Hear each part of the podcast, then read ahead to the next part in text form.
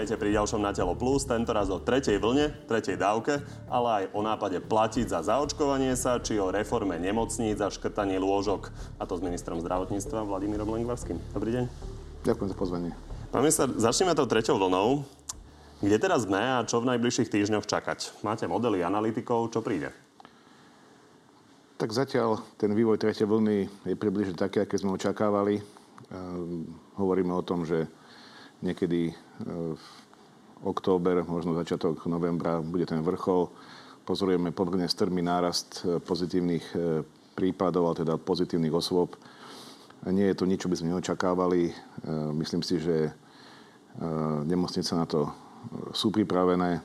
Niektoré sú zaťažené viac, niektoré menej. Presne ako sme očakávali, že tie ohniska budú skôr lokálne a podľa regiónov, ktoré majú bohužiaľ tú nižšiu mieru zaočkovanosti, takže e, dnes sme teda už prvýkrát pristúpili k tomu, aby sme odľahčili nemocniciam, ktoré sú viac zaťažené. Už ste presúvali pacientov? Áno, dnes sme prvýkrát presúvali pacientov z Žilinského kraja do e, Bansko-Bystrického. Z ktorých nemocnic? Čaca, Žilina, Bystrica a Veľký Krtiš. Takže e, bohužiaľ Vychádzam z predpokladov takých, ktoré hovorili o tom, ak máme aktuálnu mieru zaočkovanosti, tá je taká, aká je, tak musíme sa pripraviť na to, že ten pacient, počet pacientov v nemocniciach sa bude zvyšovať. Nemal by presiahnuť e, pík z tej druhej vlny. Takže poďme na ten prelom oktobra a novembra a tam očakávate, že bude koľko pacientov v nemocniciach? 3000? Tak e, to je max, myslím si. Myslím si, že to je max. My sme očakávali... Čo by ešte zvládnutelné? My sme očakávali aj to, že už ku koncu e, septembra budú, budú denné prirastky na úrovni 1500 až 3000, čo sa našťastie e, nedeje. Takže e, verím tomu, že tie čísla, ktoré teda možno vyzerali na začiatku trochu horšie, budú trochu lepšie, ale pri e, tejto nízkej miere zaočkovanosti môžeme očakávať to, že to bude trvať trochu dlhšie. Že niektorí... To sa hneď dostaneme, ale čo máme teda očakávať na konci toho oktobra alebo začiatkom novembra na dušičky? A v tom momente očakávate, že bude koľko nakazených denne? 3000, 5000? Tak tie 3000 odhady už boli, už boli e, koncom septembra. Nedieje sa to. Ja by som tu nerad nejaké e, čísla strieľal od boku. Hovorili sme 1500 až 4000 koncom septembra. Nie je to pravda, tak rátajme s tým, že sa to možno posunie trochu, alebo tú úroveň možno nedosiahneme. Len bude to trvať trochu dlhšie podľa tých e, odhadov, ktoré máme teraz trošku presnejších už, pretože tá situácia sa vyvíja stále monitorovaná, stále pribúdajú dáta aj zo zahraničia, takže uh, vieme asi odhadnúť, že uh, netreba sa byť v nejaké veľké nádeje, že to nejakým pred Vianocami skončí. Môžu tie lokálne ohniska, pretože hlavne v tých okresoch s nízkou mierou zaočkovanosti stále sa nájde veľmi teda citlivá skupina ľudí, ktorí, a či to sú už štvrte, obce, mesta, komunity rôzne, kde teda ten vírus jednoducho jedného dňa dorazí, vyvolá tam tú miestnu lokálnu epidémiu, ale e, nebude to už, nebude to už také masové, ako bolo v tej druhej vlne. Takže ten pík by mal byť trochu nižší, ale bude asi dlhšiu dobu stabilnejší. No a to si vysvetlíme, čo máme presne očakávať to dlhšiu dobu stabilnejší. Že niekoľko mesiacov tu bude podobná situácia, ako máme povedzme teraz? Je to možné, áno. Čiže niektoré okresy budú aj obmedzené, áno. niektoré menej. Niekde sa bude fungovať viac, niekde menej. Popresúvate nejakých pacientov, ale v zásade by to nemalo byť nič Nemalo, extrémne dramatické. Čo by spôsobovalo kolaps zdravotníctva ako takého. To sa dostávame vlastne už k Vianociam. A čo majú očakávať ľudia na Vianoce? Lebo je jasné, že tam sa očakáva veľký pohyb. Čiže jedna vec je ten, tá bežná situácia počas pracovných týždňov, potom je ale teda stretávanie sa. Ak sa ocitneme v podobnej situácii, ako sme teraz, tak čo budete ľuďom odporúčať na Vianoce pri stretávaní sa s rodinami? Tak ja si myslím, že aj teraz sa ľudia pomerne veľa stretávajú, boli prázdniny, e, budú samozrejme iné sviatky. My nejak pohyb výrazne neobmedzujeme. E, my obmedzujeme... Ide o... Ano stretnutia naozaj širšej rodiny. Uh, tie odporúčite, neodporúčite? A tak to by som nechcel tu 5. oktobra riešiť Vianoce. To by bolo nezodpovedné, keby som teraz povedal niečo, čo robiť na Vianoce. V ale... už predávajú salónky a ľudia áno, nad tým rozmýšľajú. Áno, to, to uvidím podľa vývoja situácie. No ja verím tomu, že ako bolo niekoľkokrát povedané, žiadnym lockdownom ani nejakým obmedzeniam pohybu nedôjde a, a verím tomu, že ešte sa nám podarí o nejaké to percentu zaočkovanú zvýšiť do konca roka a, a takisto aj tá úroveň e, imunity ako také kolektívnej cestou prekonania e, toho chorenia bude vyššia, takže všetky tie skupiny ľudí, ktoré teda buď prekonali, alebo boli očkované, budú vyššie a, a tie opatrenia už nebudeme nejak výrazne obmedzovať. Takže ak sa nič dramatické nestane, tak nejaké veľké manévre na Vianoce neočakávate? Ja predpokladám, že nie. A čo napríklad lyžovačky?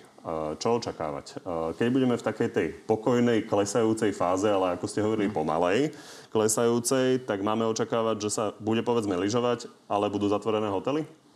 Áno, myslím, že takto je aj v tom COVID automate plánované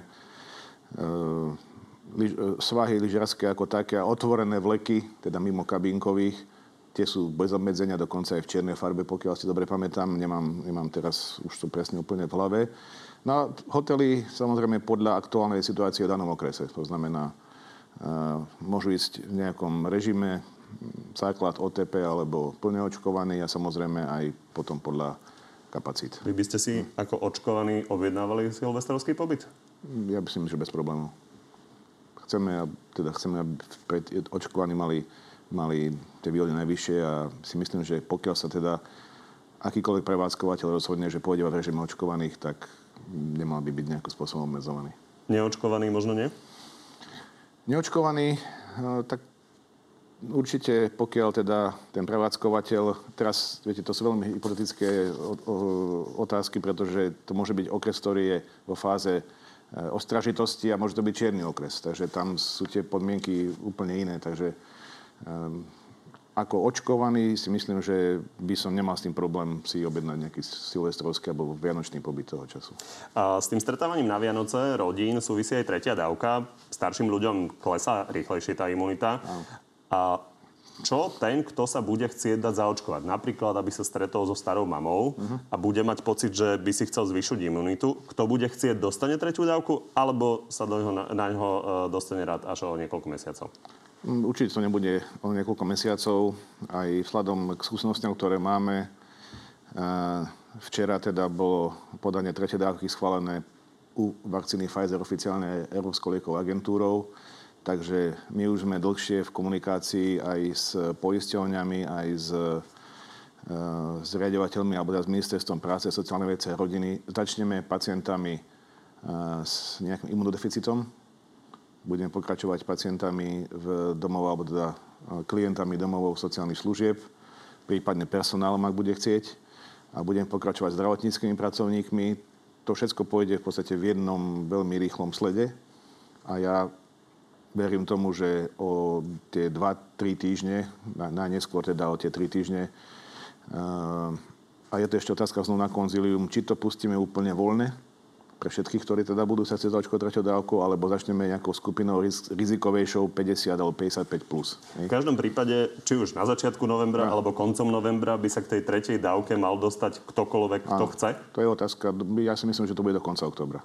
Do konca oktobra sa bude každý môcť teda kto, všetci budú informovaní o tom, že majú nárok a ten spôsob očkovania bude podobný možno ako v ktoré sme videli pri druhej dávke, to znamená veľkokapacitné centra, možnosť objednania sa, voľné očkovanie, všeobecné kary pre dospelých, a všetky tie možnosti, ktoré teda súčasný systém ponúka. Mobilné očkovacie týmy, to sa týka hlavne domov sociálnych služieb a podobne, na to chceme ich využiť. Toto si môžete dovoliť uh, takto uvoľňovať kvôli tomu, že máte nadbytok vakcín na rozdiel od toho, aká bola situácia uh, pred pár mesiacmi a my ich ideme už aj vyvážať, ak sa nemýlim. Tak my sme nejaké vakcíny už darovali, pomohli sme Českej republike, uh, pomohli sme Ukrajine, konzultujeme to s ministerstvom zahraničných vecí. Um, niečo išlo na západný Balkán. V súčasnosti e, podvode takisto z ministerstva zahraničných vecí nejaká časť vakcín pôjde do e, Afriky, konkrétne do Kenia, do Rwandy. E, tie čísla presne neviem, ale to môžeme zverejniť samozrejme. Pripomínam však to, ale že... to budú 100 tisíce. Áno, to sú dokopy 100 tisíce. Pripomínam to, že my sme sa ako krajina Európskej únie zaviazali, že nejakú svoju časť toho počtu vakcín, ktoré dostaneme podľa počtu obyvateľov, ktoré máme v Európskej únii, čo je 1,2 milióna, darujeme tretím krajinám. To znamená, bude najbližšiu vládu tam predložíme uznesenie, ktoré bude hovoriť o tom, že jedná sa hlavne o vakcíny AstraZeneca, aby sme boli presní a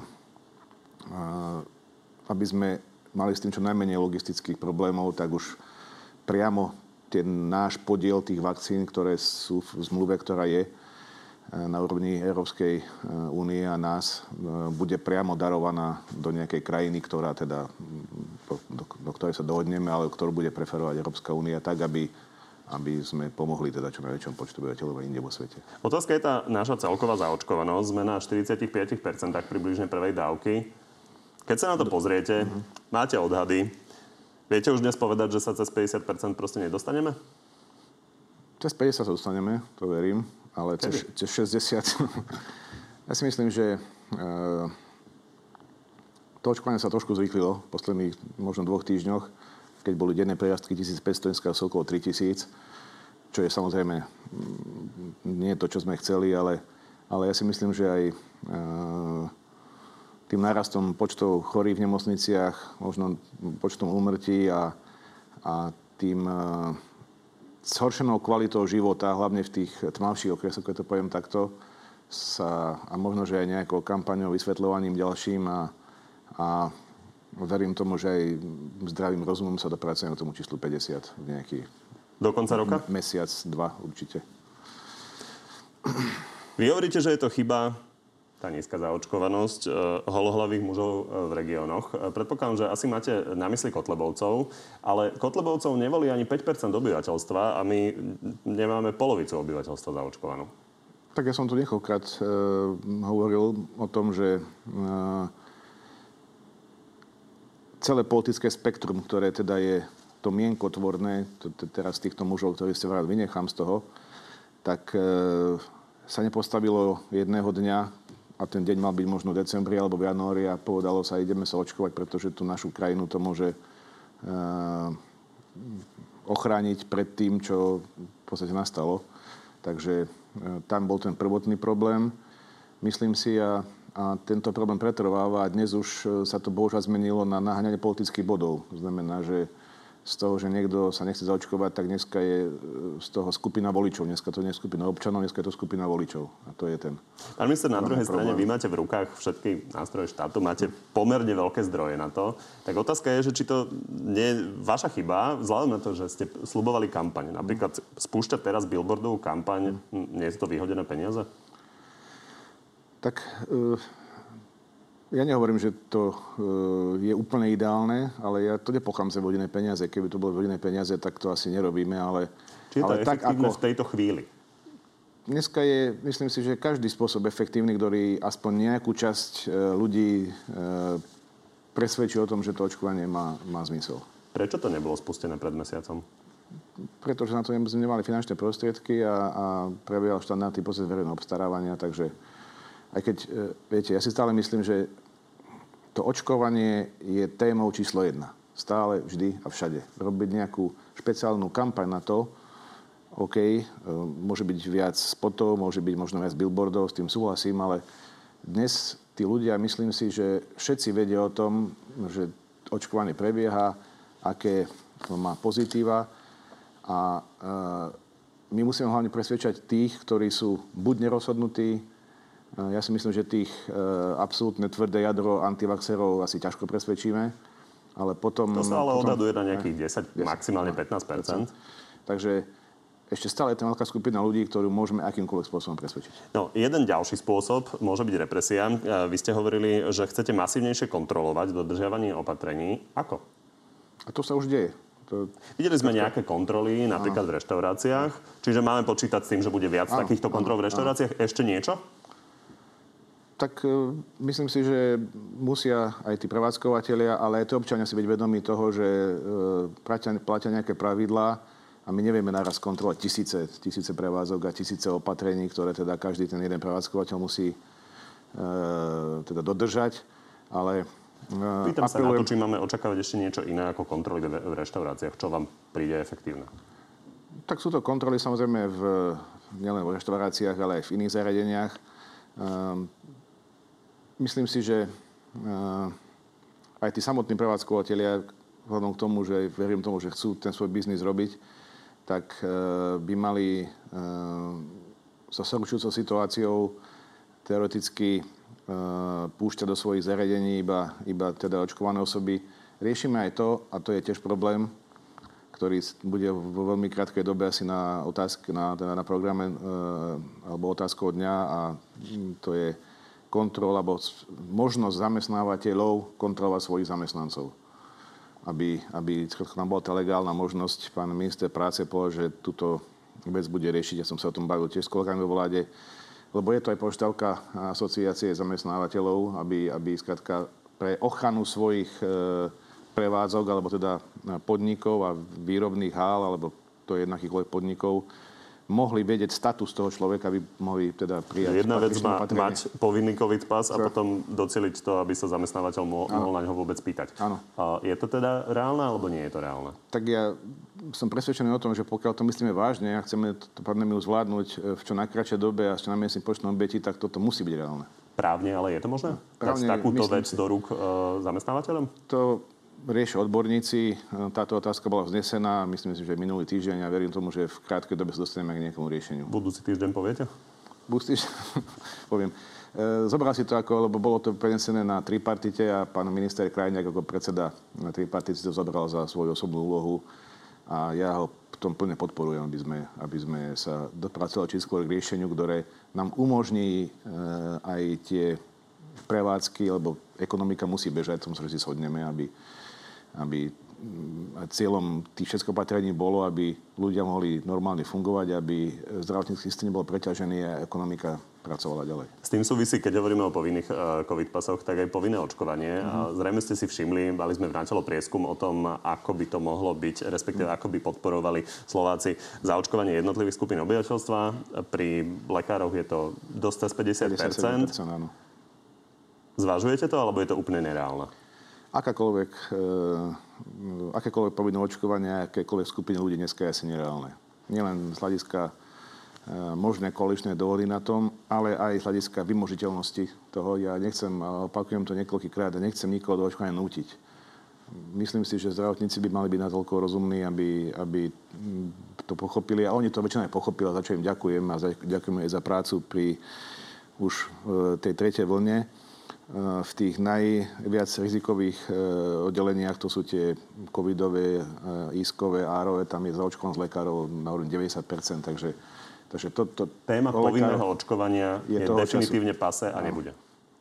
Áno, v tejto chvíli áno. Napríklad aj pri vojakoch? Lebo aj tam sa to riešilo. Áno, pri vojakoch e, to, to riešili nejakým téma. iným spôsobom, je to blízka téma, tak e, Keby to chceli, si myslím, na ministerstve obrany riešiť veľmi radikálne, tak e, myslím si, že v zákone 281 je o tom presne paragraf, že je povinný podrobiť sa profilaktickému e, opatreniam, vrátane očkovania akémukoľvek, takže tam by to po právnej stránke bol absolútne najmenší problém, ale takisto nikto nechce ísť do nejakého núteného vynúcovania si niečoho, aby to nie... Každá akcia vyvoláva téma reakciu, téma skončila. Ale tam tá očkovanosť prudko stúpa, pokiaľ viem, pretože všetci vojaci, ktorí sú nasadzovaní do misií, ktorí teda budú plniť úlohy v rámci opatrenia aj boja proti covidu, aj myslím si v krátkej dobe, tak tí všetci budú musieť zaočkovaní. Tam to myslím si, že pôjde veľmi rýchlo hore. Jedna vec sú vakcíny, druhá lieky. Teraz sa objavila teda správa, že spoločnosť Merck má predbežné výsledky štúdie svojho molu, molnu piravíru, a ktorý teda po tých, podľa tých predbežných výsledkov znižuje riziko hospitalizácie, teda znižuje hospitalizáciu a riziko umrtia o polovicu. Čo ste si povedali pri tej správe? Tak e, takých správ a takýchto liekov je viac. My samozrejme máme na to skupinu ľudí, ktorí sa tomu venujú. A pokiaľ teda e, komunikujeme s odborníkmi, ja sa necítim byť odborníkom na lieky a v tomto si musím samozrejme nechať poradiť od tých, ktorí teda tomu, tomu rozumejú. Rozumiem, ale ste minister zdravotníctva ano, a komunikátor. V každom prípade... Čiže aby ľudia si vedeli predstaviť, že keď sa dozvedia, že americká spoločnosť niečo takéto oznámila, koľko môže trvať ak by sa to potvrdilo, kým sa to dostane do Európy?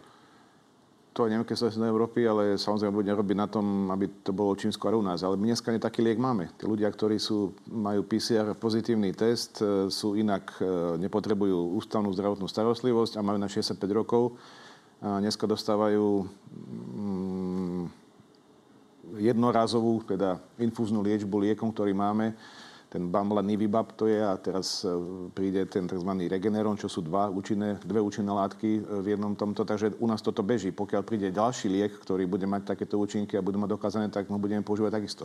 Takže v každom prípade vieme lepšie pomáhať tým ľuďom. Áno, áno, pred, máme už možnosti, ktoré sme predtým nemali. Poďme na vašu vlajkovú loď, reformu uh, nemocníc, na ktorú má, má ísť až 1,5 miliardy eur z plánu obnovy. A rovno to zaškripalo už, keď ste to priniesli na vládu, pretože sme rodina za to nezahlasovala. Po, uh, poďme sa pozrieť prečo. Chceme mať garanciu, ktorá zatiaľ je iba ústna, že táto reforma nebude viesť k rušeniu nemocníc. Nie je to tam natvrdo napísané, aby sme to vedeli ľuďom garantovať. Dopíšete im to tam?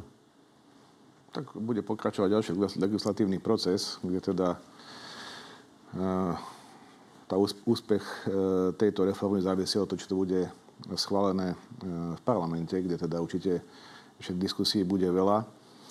My teraz sa hlavne sústredíme na to, aby sme v rámci toho medzinárodného prípravného konania bolo aj od rôznych, teda nielen orgánov štátnej správy, ale od iných partnerov znesených niekoľko pripomienok, z ktorých niektoré boli teda mali takého jednotného ducha alebo takého spoločného ducha. Takže toto sa budeme snažiť ešte veľmi rýchlo uh, Pán minister, opraviť. rozumiem tomu, ja že viem. to je zložitá téma, Áno. ale Smerodina formulovala jednu požiadavku. Napísať, že sa neškrtne žiadna nemocnica. Takéto niečo im viete splniť? Tak my sme niekoľkokrát povedali, že... Ja viem, čo sa to odpovedali. Oni hovoria, áno, povedali, oni, po, oni hovoria, oni to, pán minister to povedal, no. ale my to chceme písomne. Tak čím to viete splniť, alebo je to nereálne? Tak môžem to aj písomne. My stále hovoríme, že ideme ložka transformovať a nerušiť nemocnice. Len e, čo si to pod tým, kto predstavuje. Hej? Aby keď nemocnica, ktorá je v nejakom meste a bude teda na základe tých analýz, ktoré budú prebiehať niekoľko mesiacov až rokov teda, sa povie, áno, tu bude nemocnica, ktorá bude e, e, sa venovať liečbe dlhodobo chorých, alebo bude tam oddelenie paliatívne, alebo, alebo hospicové, alebo neurorehabilitačné, to dneska aj neviem povedať, lebo tých lôžek chýbajú stovky, na to bude musieť byť urobená veľká analýza. Chápem, že to môže, môže v detailoch ešte stroskotať, len sa pýtam na to, že keď oni budú požadovať jednoducho, aby ste im podpísali, že tam ostane nemocnica ako budova, ktorá bude vykonávať zdravotnú starostlivosť, ktorá môže byť rôzna, ale bude vykonávať zdravotnú starostlivosť, Čím ja také myslím, niečo že... viete napísať a podpísať? Ja si myslím, že na tom sa môžeme dohodnúť v nejakej normálnej forme. No a potom je otázka, čo sa teda bude s tými uh, lôžkami diať, lebo vy ste teda povedali, nebudeme rušiť nemocnice. Teraz hovoríte, že nebudete rušiť lôžka, budete ich transformovať teda z tých akutných na tie doliečovacie napríklad. Koľko bude takýmto spôsobom zmenených lôžok? To je všetko otázka tých analýz, ktoré teda budeme robiť. Viete, pokiaľ povieme, že potrebujeme potrebujeme reálny počet lôžok. Dneska obsadenosť akutných lôžok, alebo celková obsadenosť lôžok v nemocnice je na úrovni 60% To znamená, niečo je spôsobené tým, teda, že, že tam nie je personál, niečo je spôsobené tým, že Uh, tam, aby sme aj, to pochopili, áno. 60% obsadenosť. A. Koľko je normálna obsadenosť? Lebo 100% no, tak, obsadenosť tak, nie je reálna. Tak uh, mala by byť okolo 90% plus minus. A s tým sa ráta aj pri projektoch nových nemocníc, že budú fungovať na tých 90% obsadenosti, aby teda bolo aj finančne rentabilné takýto, takúto zdravotnú starostlivosť poskytovať. Takže e, a súčasne máme problém s tým, že aj z tých, e, a hlavne sa to týka tých menších nemocníc, že e, ľudia, ktorí teda by mohli byť riečení buď ambulantne, alebo na tých lôžkach, ktoré sú na to určené, to znamená rehabilitačné dlhodobé starostlivosti, sú na akutných lôžkach. Takže preto, aby tá nemocnica vykazovala nejaké... Ktoré sú drahšie. Ktoré sú drahšie, samozrejme. Takže, uh, uh, viete, my máme ročne na Slovensku viete, čo, okolo... Pomôžeme si ne? šéfom asociácie nemocníc, s pánom Petkom. Nech sa páči. My si vieme predstaviť, že dojde asi k zhruba k redukcii 4000-4500 akutných lôžok. Takto? Áno, môže to byť. Ako, to sú... Uh, ľudia e, z môjho týmu z ministerstva zdravotníctva, ktorí toto pripravovali, sa veľmi intenzívne stretávali s všetkými hráčmi a asociácia nemusí Slovenska je veľmi dôležitým hráčom v tomto, pretože združuje vlastne e, väčšinu nemocníc, teda okrem tých štátnych a fakultných, takže, takže to je veľmi dôležitý partner diskusiu a myslím si, že keď sa dohodneme s ním, tak aj tá cesta tej, tej transformácie tých lôžok a tých nemocníc bude ľahšia. Keď sa na to veľmi zjednodušene pozriem, 4000 lôžok, ak by sa malo transformovať, taká stredne veľká nemocnica môže mať 500 lôžok, dajme tomu? 500. 500. Čiže 400, 8 500. nemocníc, keby to boli celé nemocnice, by sa povedzme transformovalo? Tak to nebudú celé nemocnice. V každej nemocnici Chápem, ale keby sme to prepočítali, urgent. môže to byť 16 nemocníc na polovicu, ale jednoducho a... s takýmito počtami máme okay. počítať. Áno, tak to sú ale také veľmi jednoduché počty, ktoré teda e, potom trošku aj e, tí ľudia zavádzajú, ideme zrušiť 4 tisíc lôžok, no ideme zrušiť nič, 4 tisíc lôžok e, bude transformovaný na iné lôžka. Mm, dneska tí pacienti majú problém príbuzný, kam dať toho človeka po mozgovej príhode, po operácii klbov a tak ďalej. Takže na toto budú tie lôžka. E, takisto e, chirurgické oddelenia aj v tých komunitných nemocniciach budú transformované na jednodňovú chirurgiu. To lôžko tam ostane, len nebude robiť ten vyšší typ výkonov, ktoré teda vyžadujú hospitalizáciu a je tam riziko komplikácie a tak ďalej, ale jednodňová chirurgia je dneska bežná vec a tá v tých komunitných bude naďalej. Takže Rozumiem. Tam... Toto ste slúbili, že definitívne nám teda dáte zoznam koncom budúceho roka. Ano. Tak uvidíme. Lekárske odborári sa do toho púšťajú. Napríklad pán Vyselejský hovorí, že v skutočnosti ten váš cieľ, aby špecializovaná starostlivosť e, sa robila naozaj iba tam, kde to vedia, kde to robia často, a tak sa deje už dnes a že naozaj nemocnice iba keď sú vo veľmi zúfalej situácii, že potrebujú toho pacienta nejako uh, riešiť, tak idú do toho, pokiaľ nema, nie sú kvalifikované? Tam je trošku iný problém. A problém je ten, že uh, niektoré typy výkonov, ktoré ľudia považujú za dneska 50% ľudí napriek tomu, že má nemocnicu vo svojej blízkosti, ktorá robí niektoré typy výkonov a robí ich štandardne a ich bude robiť naďalej, tak či tak hľadajú nemocnicu vyššieho typu. Dneska Mal by to byť skôr opačne, aby, aby tie nemocnice, ktoré robia tú chirurgiu vyššieho typu, sa už neozaberali tými nižšími typmi výkonov. Takže e, to asi poznáte sám a veľa e, divákov to asi pozná ľudí, že no mám tu nemocnicu niekde, nechcem povedať žiadne mesto, aby som niekoho neurazil, ale nechcem ísť tam, ale chcem ísť do Bratislavy, do Bystrice alebo do Martina. Aj s niečím, čo je relatívne banálne a zvládlo by sa to Takže tento, to, tento celý tok... E, Áno, ale tomu zase rozumiete, e, že ľudia chcú tú najlepšiu zdravotnú ano, starostlivosť, toto chcem povedať, že pokiaľ chcete slepé črevo, tu je to fajn, aj tu je to fajn, ale zbytočné je s tým chodiť do, na kramáre, kde teda sa transplantujú obličky, vymyslím si, hej, takže... Poďme na jednu aktuálnu tému. 230 miliónov eur menej má ísť koncom tohto roka do systému zdravotníctva a toto tvrdí opozícia.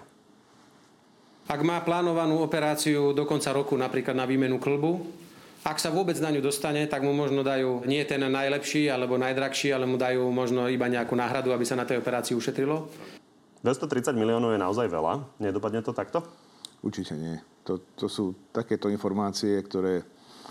Uh, a to by som bol rád, keby uh, v niektorých veciach eskalácia a konflikt nebol to pracovnou metodou. Samozrejme, nič také sa nestane. E, nikto e, žiadnu zdravotnú starostlivosť obmedzovať nejde, pokiaľ je niekto... To, čo môže obmedziť zdravotnú starostlivosť, je jedine COVID. To znamená, pokiaľ niekto má plánovanú operáciu a majú dostať do konca roka a tá nemocnica na to bude mať kapacitu, tak ho aj dostane. Takže táto vec... peniaze áno. vám ide stiahnuť ministerstvo financí. Áno, Nie je to nejaký ďalší, ďalší váš konflikt s Igorom Matovičom? Nie, nie, nie. nie. Ja, e, toto by som veľmi razantným spôsobom chcel vyvrátiť. My sme samozrejme e, boli v úzkom kontakte aj s pánom premiérom. Zajtra ideme rokovať na ministerstvo financí, ale o rozpočte na budúci rok. A e, tam platí samozrejme to, čo nie je dojednané. E, kým nedojednáme všetko, tak nebudeme e, komunikovať o tom nič v princípe ale toto je úplne iný, iný problém, ktorý teda vychádza z tých účtovných nejakých transferov a tak ďalej. Je to dosť komplikovaný systém, čo sa týka platie poistencov štátu. Áno, ja som za to, aby sa platby za poistencov štátu zvýšili, ale táto operácia, ktorá teda ešte bude predmetom komunikácie aj medzi mnou, pánom ministrom financií a pánom premiérom, určite nespôsobí nič také, aby niekomu bola teda obmedzená zdravotná starostlivosť. Nič také sa nestane. Zastavme sa ešte pri jednom vašom nápade, ktorý dosť zarezonoval. Platí za, očkova- za zaočkovanie sa. Toto ste povedali v, deb- v debate denníka N. Čo by mohla byť tá motivačná suma, o ktorej možno... Tak to je pre, pre nejako 20 eur, pre nejako 500. Pán minister, to bol len taký výstrel do tmy? Nie, tak e, ja som to vnímal ako takú debatu v úzkom kruhu. E, Bolo to pred kamerami a ja pred viem, tak divákmi. bolo to pred kamerami, divákov tam bolo uh, nie až tak veľa, ale, ale bral som to ako takú, tá diskusia vy, vyplynula z niečo. Už sme použili toto, už sme použili toto, už sme použili toto, nakoniec sme použili lotériu, neviem čo, sprostredkovateľský bonus a čo ešte? No to povedal, čo ešte. Tak potom logicky, keď sa vrátime, čo ešte je možné, tak potom už za to iba ľuďom platiť. Takže to je trošku, by som povedal, z 5-minútovej diskusie vybrať tých posledných 20 sekúnd.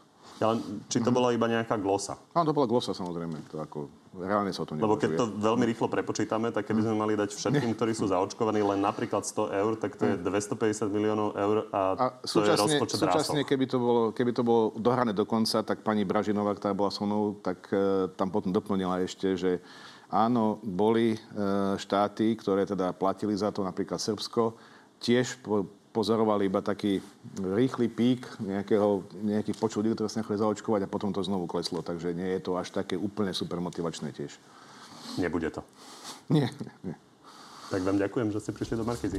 Ďakujem aj za pozvanie. Z Na telo plus je to na dnes všetko. Vidíme a počujeme sa budúci útorok o 14. naživo na TV novinách alebo v archíve a na podcastoch. Dovidenia.